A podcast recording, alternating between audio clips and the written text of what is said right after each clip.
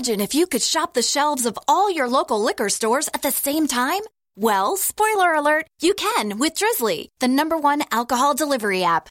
Drizzly lets you compare prices from local liquor stores on a huge selection of beer, wine, and spirits, then get them delivered right to your door in under 60 minutes. And right now, Drizzly is giving all new customers $5 off their first order. Just enter promo code SAVE5 at checkout. Download the Drizzly app or go to drizzly.com. That's D R I Z L Y.com. Varmt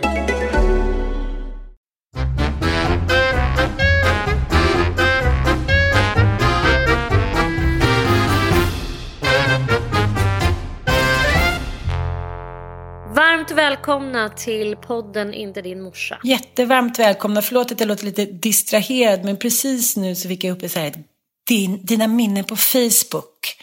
Och då är det jag som är höggravid och Kristoffer Triumf och Mårten Anderssons livepodd. Det är bara så här, det känns som så länge sedan. Förstår du? Det var, jag är höggravid med Frasse. Ja, då var ju jag med ju. Ja, det är det jag säger. Ja, just det. Alltså då var vi ju på eh, Haymarket. Precis. Vi hade ju en podd, det här är ju så knäppt. Vi hade ju en podd, det hade kunnat bli något riktigt bra om vi hade fortsatt med den. Jag vet. Eh, Hello Africa hette podden. Och den var ju att en del av intäkterna då skulle gå till SOS Barnbyar. Ja, men det lilla, vi fick, det lilla vi fick in gick ju dit. Men det här var ju precis i lindan när, när man... Det var ju liksom en litet test att man skulle kunna ta betalt för sina...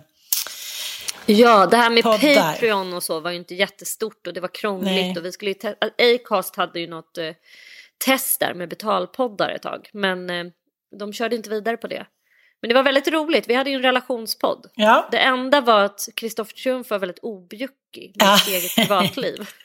jag vet. Så det blev lite att du och jag satt och fläskade på. Micke var ju med också i en podd. Har jag, Jag kors i taket. Vi hade ju lite olika då teman. Ja, det var roligt. De, de ligger ju faktiskt fortfarande ute Hello Africa. Så är ni sugna på att lyssna på det. Det är inga aktualitetspoddar utan det här är ju poddar om relationer som, eh, på lite olika teman. Vi hade ju Tilde de Paula som gäst. Just ja. Vi hade ju Starka Micke. namn. Ja, alltså vi hade ju riktigt bra gäster. Vi kanske, vi lägger upp den tycker jag. Eh, vi lägger upp dem i våran feed. På Ja, på morsa. Instagram. Så Ja. vi kan... Och så eh, döper vi dem till Inte din morsa Hello Africa. Ja, precis. Hörru du, du, eh, hur går det med eh, rektor Hamid? Fan vilken härdsmälta det här är. Ah, och det, det är en sån bitterhet. Jag får ju då som sagt inte avslöja några resultat. Men jag kan ju säga så mycket som så här utan att säga för mycket. För nu ska ju tydligen inte de här två programmen med rektor Hamid Safar som ju var i par då med Frida Boysen och eh, ett, en, ett tävlande par i min och Pluras grupp. Så vi har ju då mött de här. Precis. Och eh, utan att säga för mycket, jag är ju då extremt bitter, eh, bara rent tävlingsmässigt över att Ja. han är bortplockad. Sen inser jag att det är extremt olämpligt att en person som har uttryckt sig extremt eh, judehatiskt och eh, homofob, ho- homofobt, vad säger man, homofobiskt. Homofobiskt. Att han sitter i, i Sveriges största lekprogram med två miljoner tittare och får bre ut sig och skapa varumärke och eh, ja, framstå som en god människa när man Mm. inte riktigt är det. Så det var väl jättebra att, att det här plockades bort. Men jag måste också rikta så någon typ av kritik. Att jag tycker att det är helt sjukt att, eh, att både På spåret-redaktionen men framförallt Sommar, eh, han har ju sommarpratat. Det är ju så han har liksom blivit ett namn och att folk vet vem han är och att vi har gjort honom till någon slags hjälte som har styrt upp i, i liksom stökiga invandrartäta områden. Eh, Ja, och han har ju blivit årets svensk. Jag vet. Hur Jag var ju där. har man missat det här? Alltså, Sommar är väl den kanske den mest, alltså, ja, den redaktion på Sveriges Radio som kanske har en av de största liksom, budgetposterna antar jag. Mm. Och det gäller ju På spåret också. Och ja, man kanske inte kan kräva att man har en Lisbeth Salander anställd som sitter och researchar. Men det här verkar ju ändå ha varit ganska så basic. Han har ju varit extremt flitig. Dessutom under ett pseudonym som var Mm, jävligt otroligt. avslöjande. Mikael Hamid. Bara, Hak- okej. Hakim. Hakid, ja det var inte Hakim. Och jag menar, han har ju ändå snackat med ganska många människor.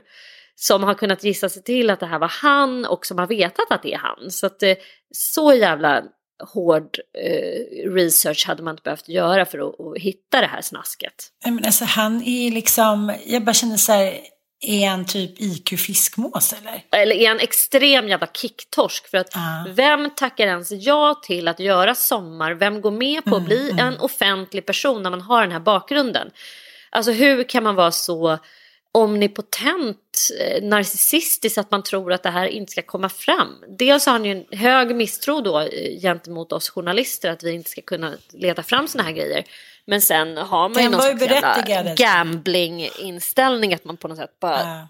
gamblar med att det här. Att för att fallet för honom, han kommer ju aldrig mer få en tjänst i offentlig sektor, han kommer aldrig mer kunna jobba som rektor och han är, ju liksom för evigt doomed utanför, me- ingen kommer liksom höja honom igen.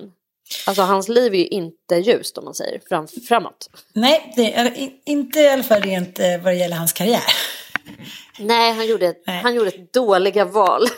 Nej, men för jag sin tycker, jag tycker också att det är så roligt. Det är klart att man vill försvara sig. Så här, det, det mänskliga draget är väl liksom eh, ja, men, ja, men det mest tydliga som vi har. Så här, att when the shit hits the fans så får man panik liksom. Mm. Men jag tycker ändå att det är roligt att han säger att det här var under en period där han var ung och sökande. Han var 33 år. Ungdomsförsyndelser. Det är ändå så här. Han var liksom ja, rektor på en Ja. grundskola och satt liksom på rasterna typ och så här twittrade i det är pseudonym. Och så här. det, 2015 var sista inlägget för då, sa, då blev han tillsagd att folk visste vem han var och sådär. Och ändå så är det ingen av de här journalisterna som har kunnat researcha. Det är ändå märkligt alltså. jag, jag måste säga att jag tycker extremt eh, synd om Frida Boysen som också Mm. får framstå lite som en idiot faktiskt. För att hon har ju blivit obviously ihopparad med honom. Mm, Tackat ja till det samarbetet. Men ganska många vet ju att hon själv har suttit som så här grävande reporter och vunnit Kristallen för Trolljägarna. Mm, mm. Att hon då inte har lyckats heller då gräva lite grann angående sin partner. Alltså förstår du? Ja. Det kändes också lite så här. Har du Oj då, grävt mycket whoops. eh, om Plura? Ja då.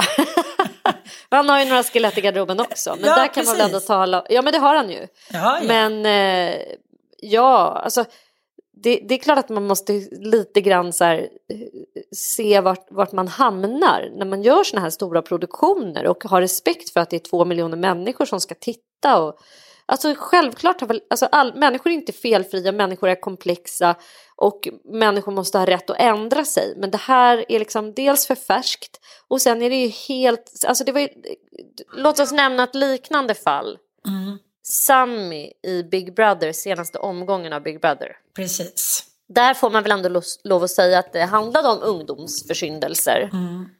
Han hade ju då eh, massa Instagram-inlägg där, där man såg då att han hade, eh, vad ska man säga, kopplingar, alltså kläder och tatueringar med kopplingar till vit makt. Så kan man säga. Ett hakkors hade han bland annat intatuerat på ena benet.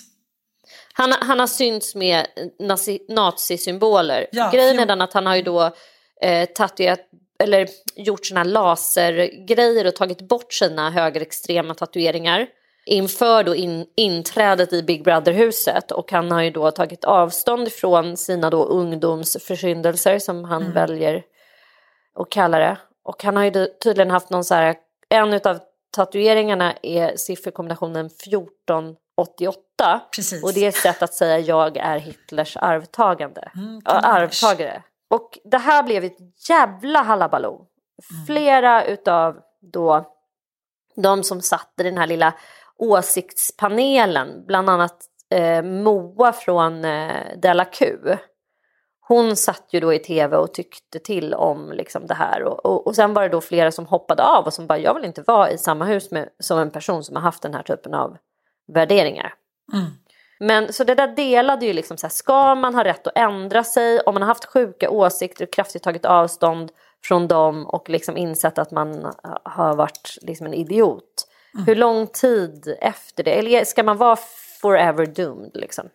det, det rådde ju en liksom väldigt försmådd och så här, deppig och chockad stämning på sociala medier igår. Det måste man ju eh, ändå säga. Folk var ju liksom jävligt chockade. Det är väldigt sällan som jag tycker så här gemene man typ går ur huset på sociala medier och bara så här vad fan, hur gick det här till? Det kändes som att så här, en, ett helt land känner sig förda bakom ljuset av den så här upcoming goda invandrarkillen typ. Eh, som man liksom vill förändra för barn och liksom, men på något sätt, han har ju försökt, ja, han har ju också gjort mycket förändringar på den här, vad heter den, sjumila skolan där i Göteborg. Han har ju varit en talesperson för så här, kidsen, kidsens utanförskap. Liksom. Att det går att vända, fördomar går att krossa, allting går att vända ganska snabbt. Liksom. Han har varit liksom en stor och härlig framtidsbjörn med vettiga åsikter. Liksom. Mm. Men problemet tycker jag, om jag då får göra en jämförelse med äpplen och päron, så eh, Sammy, dels var han ju så här mycket yngre, eh, kommer från en ganska trasig bakgrund. Det ser man ju själv när man har ungdomar. De är ju lätta och förvilla med, med starka övertygelser. Och känner man sig då utanför, det enda människan vill är att höra samman med någonting. Men med just rektor Hamid så känner jag så här, det här var mellan när han var 28 och 33 år. Och redan liksom en etablerad yrkesman. Sen är ju också så, men, han har också jobbat med många människor som är judar och suttit och spelat en jävla dubbelfallsspel. Jag menar, Sami har ju inte spelat något dubbelspel. Han, eh, alltså, han var ju... Dels har han varit öppen med sina åsikter. Han har inte gått och... Do, så här, för att det är också en stor skillnad tycker jag mellan Hamid Safar och eh, Sami då, Big Brother. Det är ju att eh, Sami har aldrig dolt det. Hamid Safar har ju så här, skapat en falsk eh, identitet. Han har han har verkligen kört doppfel, alltså dubbelpersonas och det, det har man ju generellt väldigt svårt för för det är extremt manipulativt för det handlar ju om att skapa vinning eh, och påverka i olika forum och grupper. Eh, att så här, jobba med olika personligheter det är väldigt obehagligt och det, är ex, det ger en extrem tillitsbrist. Att man utåt sett är en så här, kämpe för eh, invandrarbarn och barn med, med liksom jävligt risiga förutsättningar och har velat visa liksom att han själv är invandrare och har tagit sig någon annanstans. Liksom. Och sen eh, bakom eh, skärmen liksom, så står man för helt andra värderingar och mm. så här, framförallt så har han ju uttryckt sig extremt negativt också om så här, afghanska flyktingpojkar ja. eh, och mm. eh, alltså, många olika typer av eh, grupper som han dels så här, det vet väl alla att de, bara, att de hittar på sin ålder. Och, han har varit... Men superrasistisk uh, liksom. Uh. på alla tänkbara sätt och vis. Och eh, bara är så extremt fördomsfull, jättehatisk och eh, ja, vi, rakt igenom vidrig liksom, i det dolda. Men jag tycker också att det blir så svårt för du tänker så här, vad ska han komma tillbaka till då? Liksom, hans förtroende är ju förbrukat för all framtid. Jag tänker så här, särskilt då eftersom han har varit en förebild och liksom, han har ju haft totalt ansvar för de här värderingarna. Som, alltså, han har ju varit rektor, han har varit ansvar för deras värderingar och utveckling i den här skolan. Och helt plötsligt nu så visar han då att nej, det där man sa, det, det behövde man inte stå för. Man kunde vara ett, liksom, ett jävla rasistiskt arsle. Så att eh, han, han, det tycker jag är det fulaste, att så här, förbruka barnens förtroende. Det, nej, jag tycker att han eh, jag tror att det blir svårt i alla fall. Så här, värde en andra chans. Det är väl klart att alla människor är värda en andra chans. Men då kanske han får börja med typ, inte vet jag. Nej, jag tycker inte alls att man behöver förlåta honom. Men jag tycker att det där är ett extremt klandervärt beteende. Om man, om man jobbar i offentlig sektor för skattefinansierade eh, alltså löner, då får man fan mig åtminstone det minsta man kan begära vara ärlig, tänker jag. Ja, och jag tycker också... Det är väl det minsta liksom, lilla kravet man kan ha. Men det är också det är samma sak med Mona Sahlin. Det ja. var folk som så pratade om att det var synd att jag inte fick bli statsminister. Jag tycker mm. att jag vet inte vem det var som skrev en krönika om det i DN. Så här, nej, det, det var jättetur att du inte blev statsminister. För vem fan vill ha en superslarver som statsminister? En person som trots upprepade tillsägelser från så här, regeringskansliet inte klarar av att skilja på sitt eget kort och, och regeringens kort. Alltså kom igen. Mm. det är väl det minsta möjliga kravet man kan ha på en person som ska bli statsminister, att inte slarva med så här fundamentalt enkla prylar.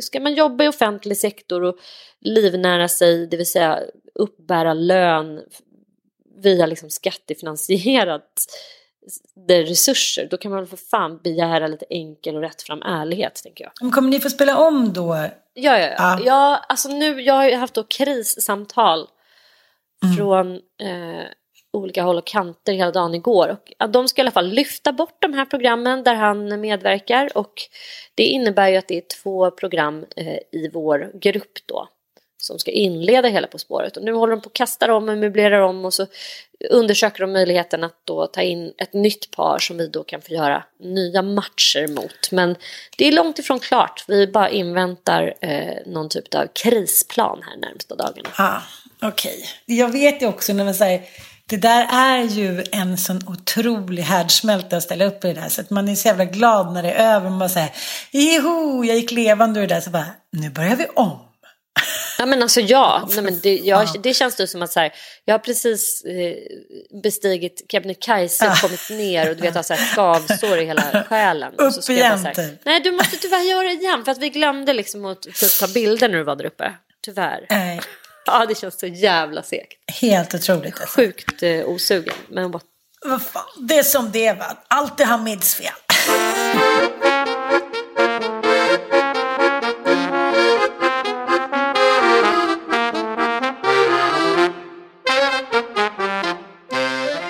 Men du, jag har gjort en spaning här i senaste veckan. Mm. I sociala medier förstås, där jag befinner mig stora delar av mitt liv. Mm. det pågår ju nu, jag, jag följer, om jag så får eh, klumpa ihop och eh, grovt generalisera mm. vilka typer av influencers jag följer. Mm. Så följer jag ju då ett gäng feminazis Ja. Eh, jag menar inte att de är feminazis, men du vet vilka jag menar. Det är mm. Lady Damer. Cissi Wallin har jag inte fått följa, men nu, nu, nu har hon ju typ öppnat upp igen för mig. Eh, jag följer... Jag skrev ju tennisen, men vad konstigt då att eh, om du är så feministisk så alla ska få vara med att du har stängt för Sanna. Men då har hon öppnat upp det nu då. Mm. Ja, men hon, hon, har öppnat upp det ah. här då. Men eh, jag följer Apan satt i granen, du vet Anna mm, Davidsson, mm, mm. som är jättebra kompis med Lady Damer. Jag följer Fame, jag följer ja, men, liksom det här lilla gänget, järngänget med liksom feminazis, som jag kallar dem för. Som Nina för den Runds. skull inte alltid sant, om man säger så.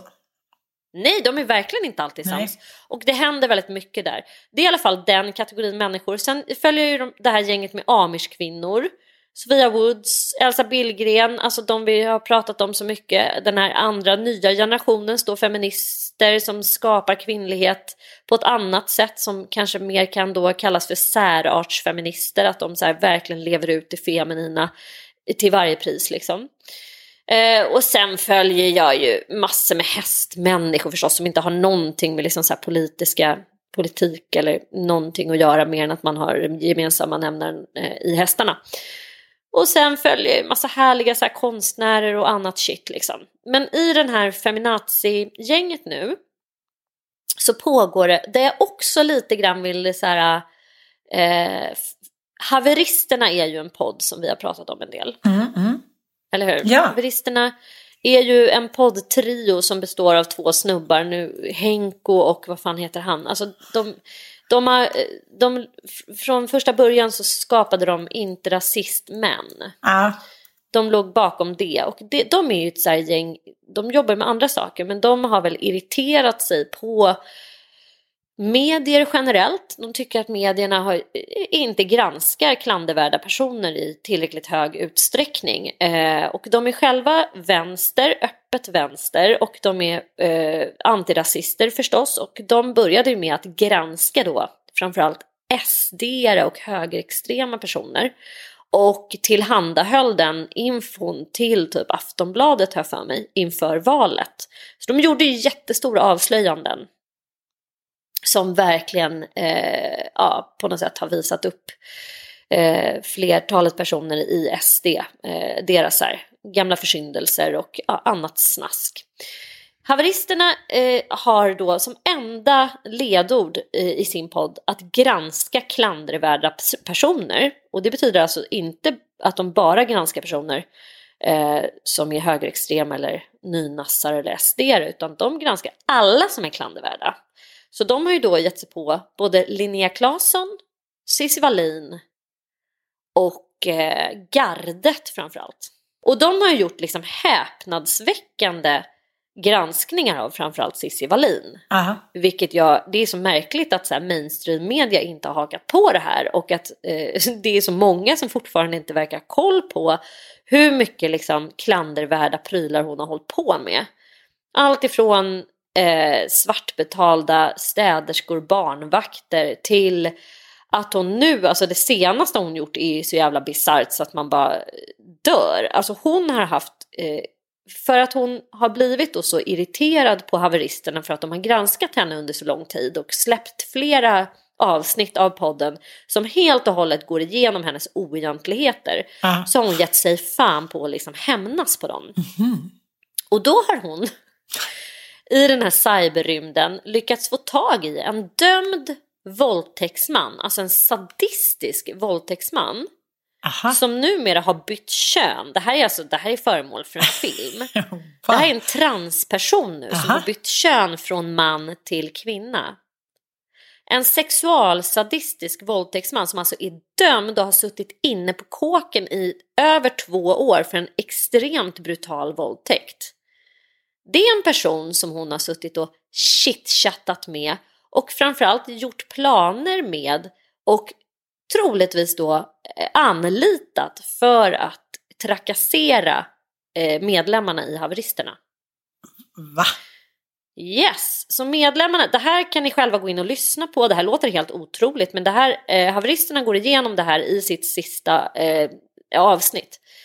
Där de, eh, alltså de presenterar hur många bevis för det här som helst. Liksom. De har utdrag ur, de, de är liksom verklighetens Lisbeth Salander. De är ju hackers. Ja, ja, de får fattar, reda fattar. på liksom, ja, fattar. mejllistor, mejlkonversationer och de har väldigt många vänner i viken också som håller koll åt dem.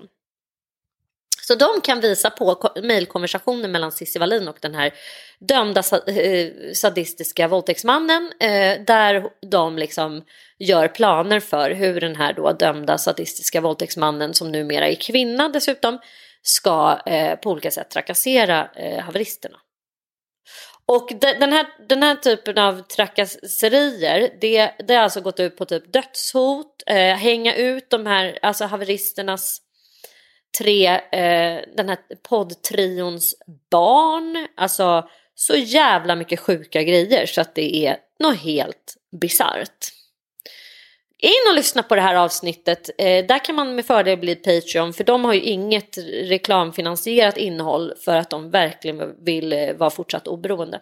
De har ju också gjort granskningar av både Linnea Claesson och andra då utav de här feminazisarna.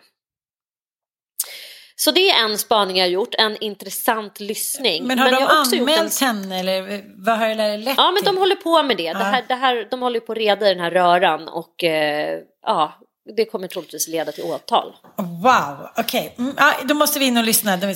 Så mycket kan vi säga. Så det här var saftigt skvaller i feminazi-sfären. En annan diskussion som pågår i feminazi-sfären det är ju eh, eh, alltså porrfri barndom. Alltså femi- feminazisarna har ju satt eh, blåslampan, det har även vi gjort i den här podden, på liksom porren idag. Liksom den, den, den porr som finns idag är extremt ofta eh, innehåller våldsinslag, innehåller väldigt mycket så här eh, sex med teens, alltså så här unga, alltså framförallt barn liksom. Man sexualiserar barn och tonåringar på ett extremt osunt sätt och normaliserar också sex med barn på ett sjukt sätt liksom. Ja, men alltså, det är också så här att den forskning som faktiskt eh, finns, den vittnar om att liksom, unga män och kvinnor verkligen skadas av porrindustrin. Alltså, så är det verkligen, det är ingenting man bara tror, utan det finns ju svart på vitt liksom. Men det vi också kan vara överens om, att ska man ge sig in i den här porrdebatten och börja liksom kräva att man kanske då förbjuder porr Eller eh, kräver liksom någon, vad ska man kräva? Vad, vad kan, då måste man ändå kunna ge någon typ av alternativ. Kan vi skapa ekomärkt porr? Kan vi eh, skapa liksom så här, eh, porr som produceras eh, etiskt?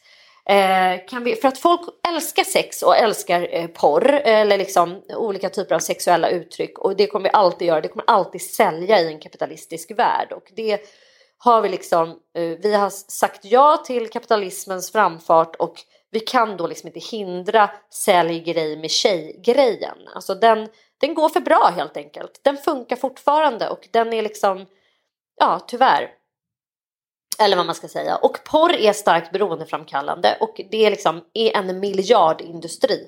Det är en industri där som omsätter liksom mer än vad typ så här klädindustrin mm. omsätter. Ja, ja, ja. Det, det är liksom en, en sån jävla stark marknad. Så nej, vi kommer inte med våra små feminazi-röster komma åt den här stora om vi inte liksom presenterar mer gångbara alternativ eller något jävligt konkurrenskraftigt alternativ i alla fall. Och, ja, och det som ofta händer i den här feminazi-gänget som jag följer det är att så här vi hatar porr, då ska man förbjuda all porr. Då ska man helt plötsligt bli så här sexualmoralist. Då blir liksom den enda sexet som på något sätt då ska få idkas. Det är mellan man och kvinna i en sänghalmen i missionären med samtycke och det är liksom så här. Men vad då du menar så här, nej men nu tycker jag att du förenklar lite. Du menar då att så här, så man, man kan inte så här fokusera lite mer på sitt eget sexliv då istället för att gå in på p-rullar? Eller hur Nej, men det jag menar är att det ofta blir så här, all, all typ av så här sexuella, vad ska man säga, jag vill inte säga avarter, för det är inte det jag menar, men så här, alltså kom igen, vi har kämpat i århundraden för att avmoralisera sex. Att för att vi mm. kvinnor ska kunna ha tillgång till vår fria sexualitet. Att vi inte liksom bara ska knulla med varandra i missionären. Att det ska vara tillåtet med slick och sug. Att det ska vara tillåtet med liksom så här, Och strap-ons. Ja, och lite liksom här, sex, ja. samkönat sex. Och att man ska kunna ha öppna relationer. Och folk som gillar att få lite smisk på rumpan ska kunna få det. Och, mm. Alltså vi har ett eh, samhälle som idag ändå har så här normaliserat det mesta som gäller sex. Men vi kan väl vara överens om att säga, fast det här med att slå och att knulla med barn. Nej, det vill vi inte. Men man måste inte så börja Nej. moralisera kring all typ av sex som är lite utlevande eller eh, vad ska man säga, undersökande eller eh, som går utanför normen. Alltså det, eh, så här, i BDSM-kretsar så kallar man det för vaniljsex. Det är tråkigt. Vaniljglass tycker alla är tråkigt. Nu vill vi ha liksom spicea upp saker och ting här. Uh. Och det som har hänt i, i, i feminazikretsar i kölvattnet av den här porrkritiken då, det är att man då har börjat också så sätta blåslampan på BDSM-världen. Du vet ju den mycket populära serien Mystic, vad fan heter den här? Fyra nyanser av ja, ja. Grått. Grått. Alltså det är en, en, en mm. bok, en romansvit som handlar om en BDSM-relation som har köpts av horder av framförallt kvinnor. Nej, men det är bara kvinnor. Alltså det är typ världens tredje mest sålda bok. Förstår du hur jävla uttråkade vi kvinnor är? Vi får så, lite, vi får så tråkigt sex och så lite kuk. Så att så här, vi är så utsvultna. Och varför kan vi inte bara låtsas, kan vi inte bara erkänna Ja, och så här, sjukt många. Det är den vanligaste sexuella fantasin hos kvinnor är typ eh, att bli smiskad eller att bli eh, på ett eller annat sätt så här, bli tagen av någon eller liksom så här. Det här är en extremt vanlig sex sexuellt förekommande fantasi och många har slutat skämmas för den och många har börjat leva ut den. Men när man då kritiserar våldsporr så är det jävligt nära till hands att man glider in på liksom BDSM-världen och det är det som har hänt med då paret Rungs. I eh, kölvattnet av porrdebatten, de har gjort mycket bra, de har gjort mycket som är lite, äh, lite klandervärt också. Och om man är mer intresserad av det kan man gå in och lyssna på haveristerna som pratar en del om dem och som också diskuterar dem och det som är liksom klandervärt med till exempel då Peter Rungs, som ju är Nina Rungs man och som har liksom åkt med på hennes då kunskaper och hennes mission att eh, uppfostra svenskarna om mäns våld mot kvinnor, vilket jag tycker är fantastiskt. Hon gör ett jättejobb där. Men det som tyvärr blir lite fel, det är att så här, de är inte alltid helt eh, pålästa och de har inte alltid jättebra alternativ att erbjuda. Och nu vill då Peter Rungs, eh, han driver någon slags kamp för att han har ju då fått ta del av så här hockeyskvaller, det vill säga så här, ett gäng hockeyspelare. Alltså det är väl, det är väl kanske förekommer någon så här flitig diskussion om att hockeyspelare gärna har en så här machosexualitet, håller på att knulla runt, är otrogna, köper sex när de är borta liksom i länder där det är tillåtet att köpa sex och så vidare. Och då är det någon så här lagkapten eller någon jävla tränare som har så här vittnat om det här. Och som bland annat då har sagt eh, att så här, ah, det är så sorgligt när man landar på Arlanda och spelarfruarna står där och så vet man vad grabbarna haft för sig liksom dagen innan. Och då har Peter Rungs gått ut och så här, vill väcka debatten och få då eh, så här, de här, det här är liksom så här sport snubbar som jobbar med barn i så här, ideella organisationer, alltså han menar ju då så här, idrottsrörelsen. Där borde man kunna ställa krav att de inte håller på med sånt här. Och då kan man ju undra så här, vad då sånt här? Alltså ska vi verkligen gå in och så förbjuda människor att vara otrogna? Är, är, det, är det så långt vi vill gå i den här porrdebatten? Att all form av så här klandervärt sex eller sex som så här, sker utanför normen eller utanför tvåsamheten, utanför relationen. Är det verkligen rätt väg att gå? Alltså, jag tycker så här, Sverige överlag har ju alltid varit, vad ska man säga, ett, ett storebror ser samhälle Det är därför också vi blir så handfallna så fort någonting händer. En, ja, men som här covid-19 liksom, eller någon annan, det som, vi, som har varit väldigt aktuellt nu, Estonia. Vi har ju liksom inte haft något krig på massa hundra år. Vi har liksom fastnat i någon så här trygghetsroll där vi sitter och liksom pillar oss i naven och dricker en grogg. Liksom. Det är det också att vi är så svartvita i Sverige. Att så här, nej, men bara för att man inte tycker att eh, porrindustrin är nice, speciellt då våldsporren eh, som innehåller våldsamma inslag och att man kanske vill liksom begränsa den typen av porr, förbjuda det på de här sajterna, så behöver det inte betyda att man hatar all porr. Eller att man börjar hata all form av sex som då eventuellt kan vara, anses vara problematisk. Liksom. Nej, men det är väl det som är problemet. Men jag, jag tänkte på det där hur liksom svenskens sexliv på något sätt så här stigmatiserat i liksom potatislandet på något sätt. Linda Skugge var ju då, skrev en så jävla rolig grej etc. Hon skriver då att efter 24 år med samma man så var det ju liksom, ja, sexlivet hade väl inte varit kanonas. Alltså, det har ju en tendens att så här, bli ganska tråkigt med åren. Så hon då skulle liksom på en dejt, gick hem till den här killen, klädde av sig naken och skulle liksom sätta sig bokstavligen på hans kuk och rida. Och då eh, blir han ju så skärrad och eh, eh, så att han slaknar ju direkt. Han, eh, han förstår ju liksom inte varför det här ska gå, varför hon måste ta kommandot. Och då hon försöker förklara då så här, herregud, jag är liksom jag fyller 50 snart, ska det vara, liksom, ska det vara ett fortsatt jävla oskuldsspel? Äh, det är så svårt att tänka tanken att du har varit med, med, med kvinnor, med, med, jag har så svårt att tänka på att du har varit med liksom andra män. Och det här tycker jag liksom... Gud, man bara, gud, hon är oskuld, 50 år gammal för tre barn, jungfrufödsel. Mm. Hon ger inte upp utan hon åker hem till nästa snubbe som hon ska dejta med liksom dildos och ja, strap-ons och, och piskor och fan hans moster och liksom samma sak händer. Det finns ett här vi ska låtsas att vi kommit så jävla långt bort från liksom Madonna-hora-komplexet. Men jag tycker man ser det överallt, även i ens egen relation. Mm. Att män är fortfarande så jävla rädda för kvinnor som tar kommandot när det gäller sex. Mm. Sen får de gärna ta kommandot med all jävla annan bykskit liksom. Tvätt och stryk och boka resor och ta hand om barnen och liksom eh, tjafsa hit och dit. Alltså, vi får liksom vara chefer över allt annat utom i bingen. Mm. Och liksom innan man ändrar på den här då inställningen till Madonna och hora så kommer det fort, liksom alltid fortsätta vara de här jävla porrfilmerna med sadistiska inslag och våld och snubbar som drömmer om att så här, få trycka ner huvudet på tjejer. För att det är en fantasi som väcker en fantasi. Mm. Man, liksom, det är svårt att motstå. Det tycker jag själv när man liksom hamnat lite fel och det är någon så här, man kanske tryckt in på någon porrfilm så är det liksom någon lite våldsinslag. Det blir så här man blir äcklad, men det sätter igång saker i som man inte riktigt kan förklara eller tygla. Mm.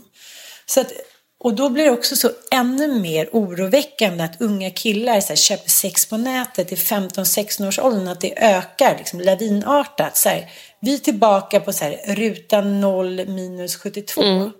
Så länge män typ vill att tjejer ska säga vara oskulder Fan, jag, jag, liksom, jag måste försöka hitta en lösning. Men det här, det här är, så, det är så stora, det är så jävla eh, stor diskussion det här. Och liksom, jag tycker att på det stora hela så är det jävligt bra att vi börjar problematisera liksom, eh, vad porr är och framförallt den kapitalistiska liksom, synen på sex när man använder sex för att tjäna pengar. För det är det porrindustrin gör. Porrindustrin existerar ju inte för att vi ska få, eh, få den stora förmånen att titta på porr utan den existerar för att det finns extremt mycket pengar i det. Och de, den här typen av våldsporr som eh, tillverkas tillverkas inte för att det är några jävlar som tycker att det är kul att tillverka den. Alltså det gör varken regissörer, skådespelare eller något annat. Berg, utan det är, för att den efterfrågas. Den efterfrågas mm. och därför är den här varan då, eh, har man tagit fram den. Och sen ser man att mm. den är starkt beroendeframkallande. Och, och, och, det krävs liksom någonting mer än att man bara ska förkasta den. Vi måste försöka förstå varför den efterfrågas. Vi måste göra en större analys än så.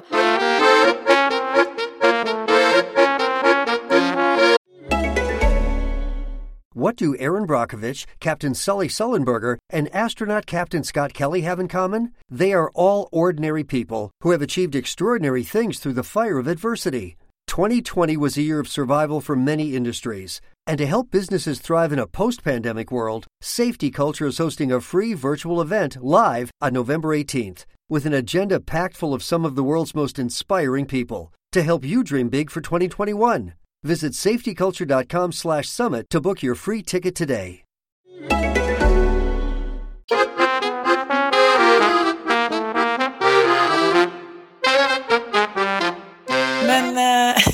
Jag, jag tänker också att Susanne Brugger, det har kommit ut en ny eh, intervjubiografi med henne. Och eh, jag tycker att hon är, är svinbra. Jag har inte alls läst allt av henne, men det jag har läst tycker jag har varit jävligt bra. Och eh, det som jag tycker är väldigt spännande med henne är just att, att hon är en, en stor förespråkare på att man får ändra sig. Man behöver till exempel inte vara en, en, feminist på barrikaden hela sitt liv. Man behöver inte, alltså det är inget fult att vilja byta inriktning eller liv. Det kan man få göra massa gånger. Ja, men nu säger det emot lite om vi tänker rektorn Hamid här, att man kan byta, nu menar jag. Nej för, att, nej, för att den största kritiken vi riktar mot Hamid, det är ju att han har en dold, han har dolt, alltså han har jobbat med dubbelpersonligheter och det är allt aldrig okej. Okay. Om han hade varit öppet förespråkare för de här åsikterna och mm. sen ändrat sig och stått för det, då hade vi nog kanske haft lättare att förlåta honom. Mm. Men nu så har han ju liksom kört med dubbla persona och det är aldrig nice. Alltså det är som att ha dubbla familjer. Alltså all den typen av så här dubbelliv är ju hemskt. Precis, men hon, Susanne Brugger har ju aldrig haft en dold agenda. Nej, hon har aldrig haft en dold agenda utan hon har ju, hon har ju blivit hårt kritiserad för att hon var eh, väldigt en feministisk ikon. och mm. en feministikon och sen så gick hon in i en så här superkonservativ eh, tvåsamhet Van. med en så här borgerlig man. Liksom. Ja, men å andra sidan så här. Hon blev hemmafru. Typ. Ja, precis. Det var ju superborgerligt. Men för henne var det ju då i hennes kretsar ett vanligt liv. Förstår du vad jag menar? Ja man kan ju inte säga, gå från vänstern hela tiden och säga så men Susanne Brögger var superkonservativ. Hon träffade den här snubben, hon var ju lite konservativ, rörde sig i de kretsarna, skaffade barn, blev hemmafru. Och, men hemmafru, en skrivande hemmafru, liksom, då är jag en hemmafru, jag sitter hemma och skriver. Ja, men man kan ja. väl säga att hon fick ekonomiska förutsättningar av ja, den här mannen precis. tror jag. Att kunna liksom, backa lite och inte stå på barrikaderna. Absolut. Och hon så här, drog sig undan. Nej. Men det var ju det som gjorde att hennes fans, liksom, som hade mytologiserat henne och satt henne på en jävla ikonisk pedestal, de lackade ju ur. De kunde liksom inte köpa att hon var som alla andra. Mm, precis. Och det här är ju liksom spännande tycker jag. Jag tänker på eh, ja, men, ta allt från liksom, ja, men din Karaslok till Torsten Flink till eh, ja, men, kvinnliga ikoner som har liksom, ja, men Courtney Love hit och dit. Och sen så helt plötsligt, man älskar ju att så här, man älskar ju att människor kan leva ett galet liv och ändå lyckas. Lex Mick Jagger och. Man tänker så här, hur fan är det ens möjligt att de står på benen fortare än de där liksom, galna skorpionerna? Och just för Susanne Bröger eh, så blev det ju då, eh, ja, det blev liksom mycket kritik hos hennes fans. Uh, men jag tänker på allt det där med, med, om man ska säga, alla som ska vara så politiska. Nu hon myntade ju uttrycket att säga det privata är politiskt. Och det var ju liksom typ 40 år före sin tid. För det är ju någonting som sker nu när alla har tillgång till liksom sina sociala medier, att allting blir politiskt och därför så är all, alla feministiska uttryck sanna. Förstår du lite vad jag menar? Så det är ju en så speciell liksom, tid när, när alla kan uttrycka sig och därför då har makten till sitt eget politiska uttryck på något sätt. Och jag tänkte det när jag eh, läste den här boken att det finns en scen då när Susanne Brugge har blivit våldtagen. Mm. Och eh, kommer hem då, hennes mamma, hon berättar det för sin mamma men hon eh, hennes mamma är ju då såklart av den gamla skolan. Susanne Brugger är väl typ, är inte hon 70 nu? Jo, hon är född ja. 44 så hon är mm. 75. Ja, så då kan man ju tänka sig, då var det en kvinna som kanske ja, men var född liksom, i för, innan första världskriget till och med, så här, 1910, ja, men jag bara ponerar nu. Och eh, det här är liksom, tycker jag, väldigt återkommande. Jag vill prata med dig om det eftersom jag själv har haft en mamma men inga döttrar. Mm. Och jag lyssnar på Bergman-podden och jag har pratat, liksom, det här är bara en röd tråd som jag har varit liksom lite inne på senaste året. Hur svårt det är för liksom mammor att eh, här, ta emot sina döttrar med öppna armar när de på något sätt då enligt norm och yttre samhälleliga liksom, påtryckningar har misslyckats. Som man ändå får säga tidigare liksom, har ju en våldtäkt har ju liksom lagts på kvinnan och det är det som också sker i, i Björnstad som har premiär nu på HBO. Det handlar ju förresten om det här hockeylaget. Mm. Eh, det är ju Fredrik Backmans supersäljare som nu har blivit liksom en tv-serie. Att så här, identiteten i hela det här lilla samhället är någonting. Det behöver, I det här samhället, Björnstad, så är det ju då ett hockeylag. Men det kan ju vara vad fan som helst. Det kan ju vara, ja men, eh, som En hembygdsgård, ja verkligen. Ja, det kan ju vara vad som helst. Men alla vill ju liksom synas på kartan på något sätt. Mm. Uh, och det kanske känns lite som gamla Sverige, men så är det ju fortfarande. Och då, uh, en av de här killarna i hockeylaget som är liksom the star våldtar en tjej och hon får skulden. Mm. Och det här är ju liksom baserat såklart på ja, men, verkligheten. Det här ja, hände ju på riktigt. Precis. Och eh, jag tänker det också så här, ja, men, när man lyssnar på Bergman och man pratar så här, om hur, hur, vilket problematik det verkar vara fortfarande för kvinnor att så här, prata med sina döttrar om och öppna famnen. Att det är så här, ja, nu torkar vi av oss hel och ren så shoppar vi inte.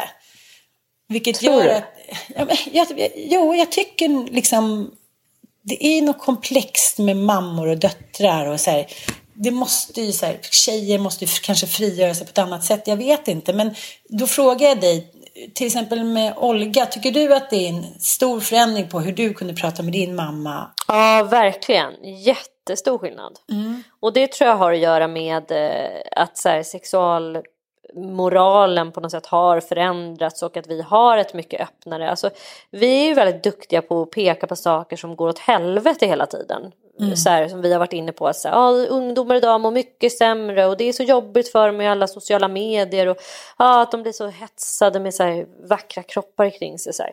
Jo, fast det är också en sanning att så här, nu har ju liksom våra ungdomar tillgång till kroppspositivister och alternativa bilder mm. på kroppar. Och, alltså det finns ju massa som är bra med, med vår tid också. Liksom. Mm. Och eh, det är väl verkligen en grej som jag tycker är skitbra med vår tid. Att, det, att saker som har varit skam och tabu, typ att prata om sex med sina eh, barn, nu är lättare. Även om det görs alldeles för lite så är det lättare än för vår mors, alltså våra mm. föräldrars generation var det ju såhär what? Då var det verkligen det där pinsamma samtalet om blommor. Tänk dig köra så för tuffa räka bara, har ni haft sex? Ja, eller så här, eh, här är kondomer om du skulle behöva, underförstått, du vet vad jag menar. Det var liksom inte så här men så att jag tycker, jag håller inte alls med om, jag tycker också att så här, de flickor som jag har haft förmånen att träffa, alltså Olga har haft väldigt mycket kompisar. Och det har ju varit eh, en och annan tveksam situation om man säger så. Alltså pojkar, alltså en eh, kille faktiskt som eh, har gått i liksom Olgas eh, klass eller om det var parallellklass eller hur det nu var. Men som då under någon fest, eh, ja, ha, alltså tjejen som han då var intresserad av var dyngrak. Och eh, typ utslagen och han då passade på att så här, hångla med henne och ja, liksom smeka henne eller jag vet inte exakt vad det var som hände. Men hon, hon eh, anklagade ju honom då för eh, att ha blivit våldtagen av honom. Det här var en sjukt stor grej liksom. Okej. Okay. Jättestor diskussion och det här vet jag att så här, det här var ju uppe på tapeten. Alla föräldrar visste ju om det här, vad som hade hänt på den här festen och så där. Det hade ju aldrig diskuterats i den vuxna gemenskapen under min tonårstid. Alltså, nej. No way say. Det hade tyvärr bara varit så här, oj gud jag var så packad, för fan vad jobbigt. Och så hade man fått leva med den skammen och det traumat som tjej att så här, oj jag försatte mig i den här jobbiga situationen, det här jobbiga hände. Men man hade ju definitivt inte blandat in vuxna i det. Om det inte hade handlat om en så här ren överfallsvåldtäkt. Mm. Nej, det hade varit lite, ja, men det där har jag... då, då hade det kanske blandats in vuxna och liksom gjorts polisanmälan. Men här hade det varit så här, oj gud vad svårt, men stackars den här pojkens eh, föräldrar då mm. och var det här verkligen en våldtäkt? Alltså du vet det hade varit så obekväm stämning. Så jag, där tycker jag ändå att man ser en väldigt stor skillnad mm. eh, på Olgas generation. Sen finns det mycket annat som är knepigt för unga idag liksom och jag tycker så här, litteraturen och eh, så här, kulturen och när man sitter på så här, tjejmiddagar, det är fortfarande så många historier som kommer fram med mammor som aldrig har kramats, mammor som har kritiserat, mammor som har varit avundsjuka, mammor som har blivit tokiga. Alltså riktiga fucking crazy wacko-mammor.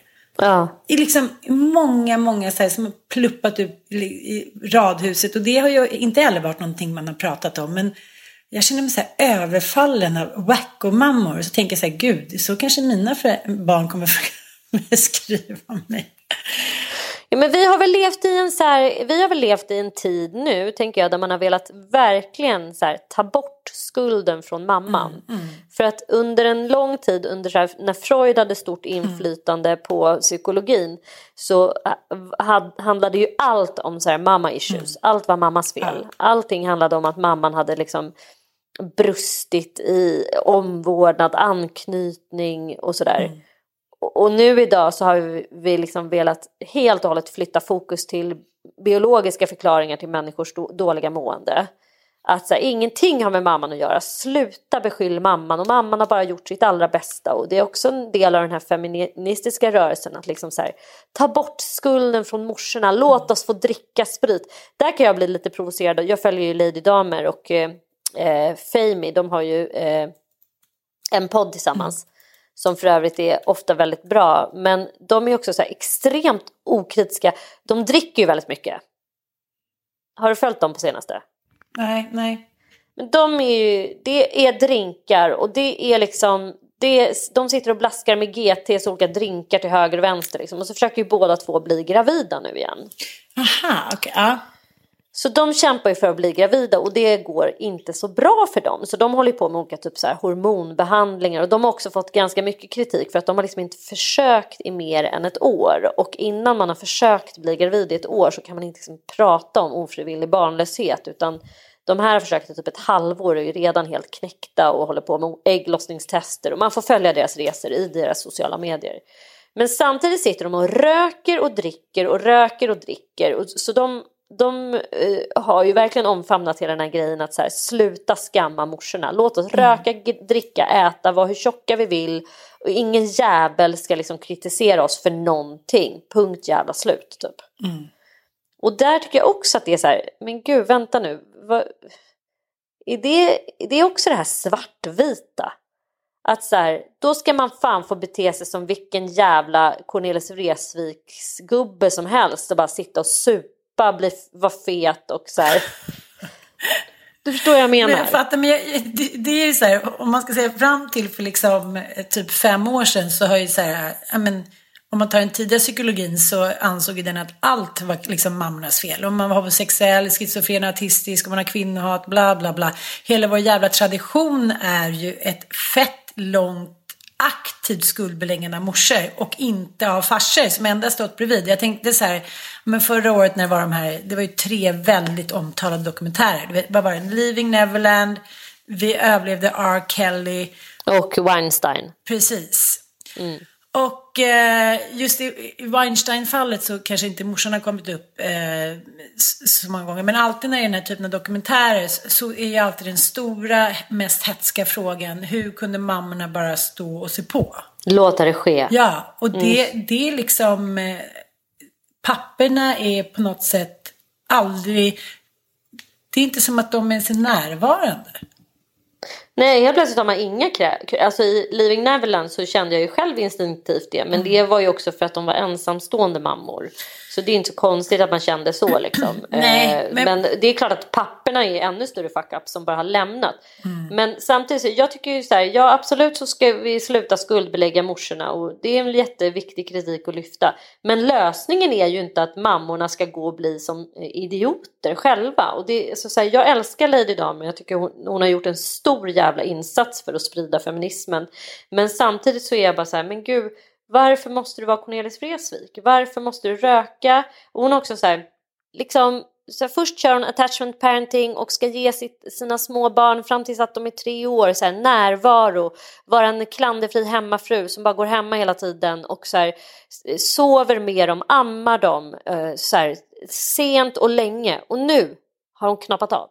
Och då ska hon inte ens sova. Nu får Oskar sova med barnen. Nu får Oskar vara med dem. Nu vill jag gå ut och festa med Fami. Nu vill jag eh, dricka drinkar och röka och, och åka på olika så här.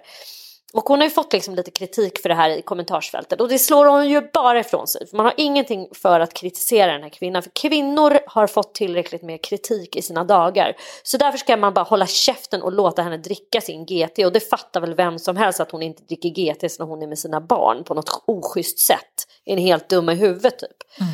Men återigen, det svartvita.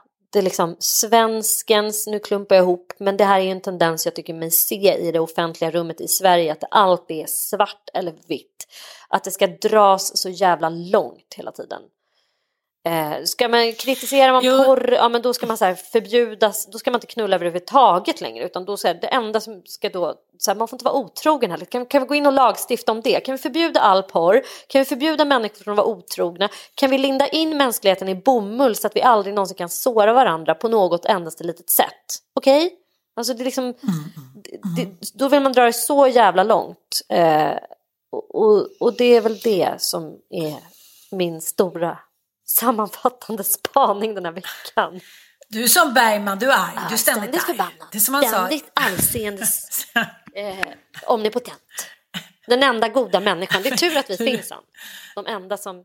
Ja, det är verkligen så jävla bra. Men jag tänker, nej, men jag tänker ändå så här, till alla kvinnors försvar, liksom som blivit anklagade för allting, så är det så här, vi är de som har varit nära, vi har varit liksom i nära miljö med våra barn, med omgivning, med skola, med hit och dit. Och så här, det som jag tycker är jävligt spännande just om man ska gå tillbaka till grooming så är ju så här, alla människor som är starka jävla liksom manipulatörer, ma, alla människor som är liksom manipulerar och söndrar och härskar. Det är klart att som, de som groomar, groomar ju även mamman. Jajamän.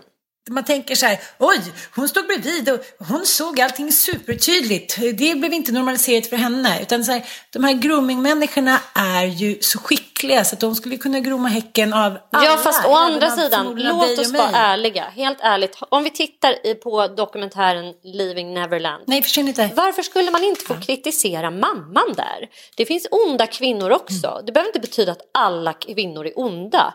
Men just i Leaving Neverland så tycker jag att man kan rikta rättfärdig kritik mot de här eh, mammorna. Mm. Och det handlar också väldigt mycket om pengar i det här fallet. Och det gör det tyvärr i väldigt Mm. många fall av övergrepp. Att det handlar om att man tillåter saker, eh, tillåter människor att gå över gränsen för att man får antingen status eller pengar. Alltså förhöjd status eller förhöjd liksom, pengar. Och att man kan vara i väldigt stort behov av det. Eh, vilket liksom absolut inte försvarar gärningen i sig men det kan vara en förklaring till det. Det kan göra att man, att man eh, ändå kan liksom försöka förstå varför det sker. Och jag vill med, de, med, med dessa ord, för det är så sjukt att vi pratar om det här och det får no, på något sätt binda ihop vår podd här idag. Vet du vad jag har för bok i handen som jag fick med posten från Albert Bonniers förlag i förrgår? Nej. Samtycket.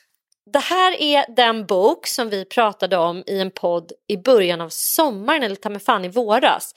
När vi började lyfta den här frågan om grooming, om så här, att pedofili, alltså teen sex är en sån jävla stor del som vi inte har problematiserat förrän nu i vårt samhälle. Det, eh, den, den franska då metoo-rörelsen mm. drog ju igång mm. utav helvete när Vanessa Springora skrev boken mm. Samtycket. På franska heter den ju, ja, vi, ja vad fan hette den? Kom ut på svenska i veckan. Den har kommit ut på svenska nu. Och jag har ju kastat mig över den här romanen och jag har kommit en tredjedel in i den. Och den är alltså rent stilistiskt helt fantastisk. Och sen är den ju otroligt, eh, alltså det är ett sånt jävla viktigt inlägg i den här debatten om man vill förstå både grooming och alltså hennes mamma har ju också en del i det här för det är ju mamman som så att säga är så sugen på att eh, vara en del av de här väldigt intellektuella kulturella kretsarna. Hon jobbar på ett förlag liksom. Och eh, så hon får ju också en släng av sleven rättmätigt faktiskt tycker jag. Eh, och eh, jag kommer att ge en fullödig eh, recension av den här boken i nästa podd. Eh, jag är så glad att jag äntligen får läsa den här. Jag, jag blev ju liksom helt besatt av den när jag läste om den i våras. Hörni, med de orden ska vi avsluta veckans podd. Eh, det kanske blev lite rörigt men sammanfattningsvis kan vi väl säga att det handlar om att vi svenskar jobbar väldigt mycket svartvitt och att vi är lite trötta på det.